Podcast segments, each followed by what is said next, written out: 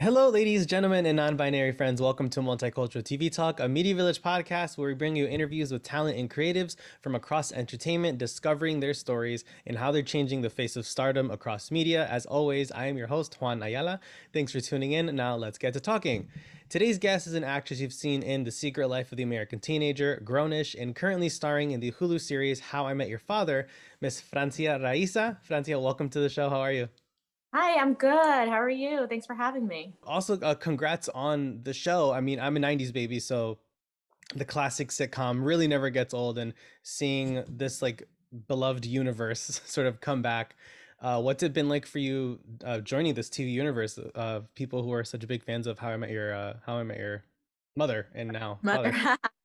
I mean, just like you, I grew up in the 90s, so it's really fun for me. I love sitcom. It's my style of sitcom that I prefer. I studied Lucille Ball like nobody's business, and the shows I grew up watching were like Happy Days, Laverne and Shirley, the Brady Bunch, you know. So to be part of a classic like this is honestly, I still can't even believe it. I still pinch myself. I was a fan of the original, and I'm just so glad in this new one. You know, it's such a diverse cast, and you know, it's up to the times, and we are literally exploring people, you know, navigating their lives in their late 20s, early 30s, and it's normalized. Like, it's not a thing that I'm Mexican. It's not a thing that, you know, Suraj is from India. It's not a thing that Tan is Vietnamese and she's gay. It's like all just normalized, and we're just living life the way it is right now in 2022. It's really fun. Yeah, because we exist. People like that just exist and don't get their identities questioned all the time. So it's, I love when in TV shows and in movies and in all types of media, it's just normalized, like you said. It's not like, you know, the character description isn't gay, 25, brown, or black. You know, that's so much more than that. They're actually like layered, complex characters. And like you said, exploring these years in life that, especially for our generations, don't always have it figured out by the time they're 30, even though society says we're supposed to. I know, I still don't have it figured out. So, and you mentioned the diversity of the cast. It's such a naturally diverse cast. It's reflecting the diversity of city life, and it's again, it's wonderful to see that in a show, because especially with the Latinx community, we don't always have representation at all in sitcoms. So what's that like for you as a Latina actress, getting to participate in this sort of show format that we're not really highlighted in that much? You know, I have to start celebrating the fact that I'm in the position. I think it's so unreal to me, and I've worked so hard for 17 years to be here, that I still have imposter syndrome. And I can't even believe that, you know, it's me on, you know, on two shows, and being able to be about a part of a sitcom like this. So it's really an honor.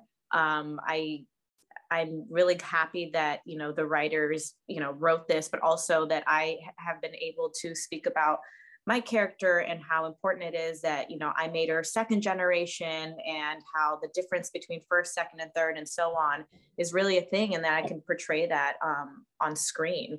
I have to start celebrating it a lot more. So thank you for pointing it out, because, you know, it's just, I can't believe it's me. Yeah, I'm happy to be the one to point it out, because again, it's such a wonderful thing to celebrate.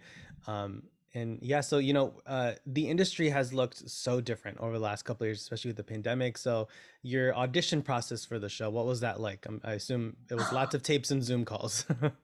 So I was in the middle of filming season 4 of Grown-ish when I got this audition, and my manager was like, let's just see what happens. And I kid you not, as soon as I got the sides, I was like, I have to play this girl. I know her. This is me.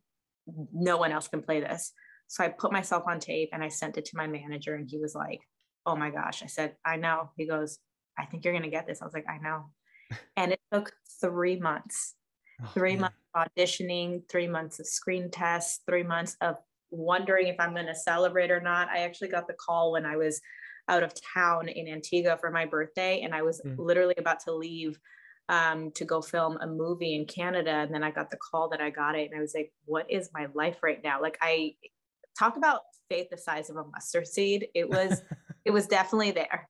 I was like, something has to happen. I felt it the minute I saw it. So it was a very stressful process, but I'm so glad it worked out. And actually, at the time, the Friends reunion special came out, and I know something similar happened to Courtney Cox.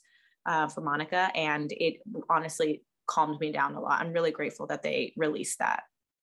Yeah, with that special especially, I think it's so interesting. It's always interesting getting insight from actors sort of like thinking of that first role, the big break, and how they got to that. So I also wanted to go back and touch about Secret Life a little bit, because it was such a pivotal role in your career. Was that your first TV series regular job? Yeah. So what was that whole experience like? You know what? It was my goal to have a series regular on my resume. So I didn't know anything about the business as far as the acting side. I knew radio because of my father, but I didn't know how to get into it. I didn't know what auditioning was. No one really explained what's happening. I just knew that I watched novelas growing up, and I said, Abuela, I'm going to do this one day. And so I, when I got my first manager, I remember the girls that helped introduce me to my manager were like, all I ever want is to say that I've been a series regular. Once you've been a series regular on a TV show, it's going to be a lot easier to book jobs. Like, you know, now casting directors and producers know that you can be a part of a show, carry a show. And I was like, well, I have to be a series regular. I didn't know. I didn't understand. So anytime I got series regulars roles, like, is this the one? Is this the one? Is this the one? And then Secret Life came about, and I got it. And I was like, I have it on my resume. Life is changing. And it did a little bit, but not to what I thought it would be. So it was fun. I didn't understand at the time how hard it was, because I had just had I had tunnel vision. I need to, you know, get the show. And because of my father, I didn't understand how hard it was, especially being Latinx or just a person of color in this industry. I got really lucky early on. It wasn't until I started working a lot more that I understood, like, what barriers I was able to break, and to be a part of such cult classics like Secret Life or Bring It On and everything else that I've been a part of. So it was again an honor, but I didn't understand it at 19 years old as I do now at 33. Mm-hmm. So looking back, can you recall an early memory of a performance that you saw that made you feel represented and seen? I guess I would say J-Lo and Selena. I grew up dancing, and I loved Selena. I mean, I still do love Selena Quintanilla. So I think when I saw that, and I, mind you, it was so believable. I was like, that's Selena for real. Like, that's her. Like, I was literally I was so young at the time. So it was really the first time I saw myself represented. And then I saw the shows like the George Lopez show, and I was like, okay, maybe my life isn't just novelas. That's what I thought I was going to end up doing, was performing in novelas. And I have yet to do one. I think it was her and then Salma Hayek in Wild Wild West. And I was like, yes. And if you could go back and tell your 13-year-old self that you'd made it this far, do you think they'd believe you? Yeah. Oh yeah. You couldn't tell me no back then. Hell no. Like I said, because of my father, I was like, I can do this. No one could tell me no.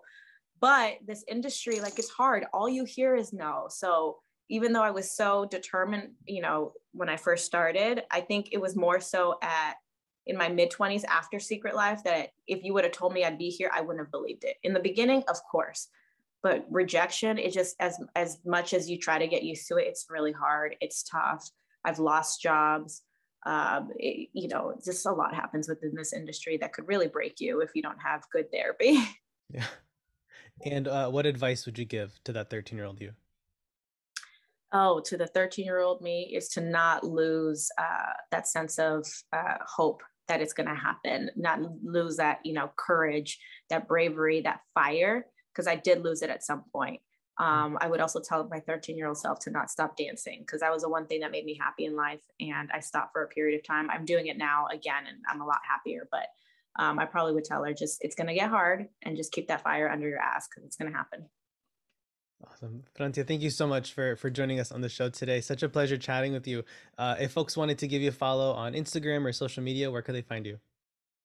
They could follow me on Facebook, Francia Raisa, Instagram, Francia Raisa, TikTok, Francia Raisa, all of the things. It's just Francia Raisa.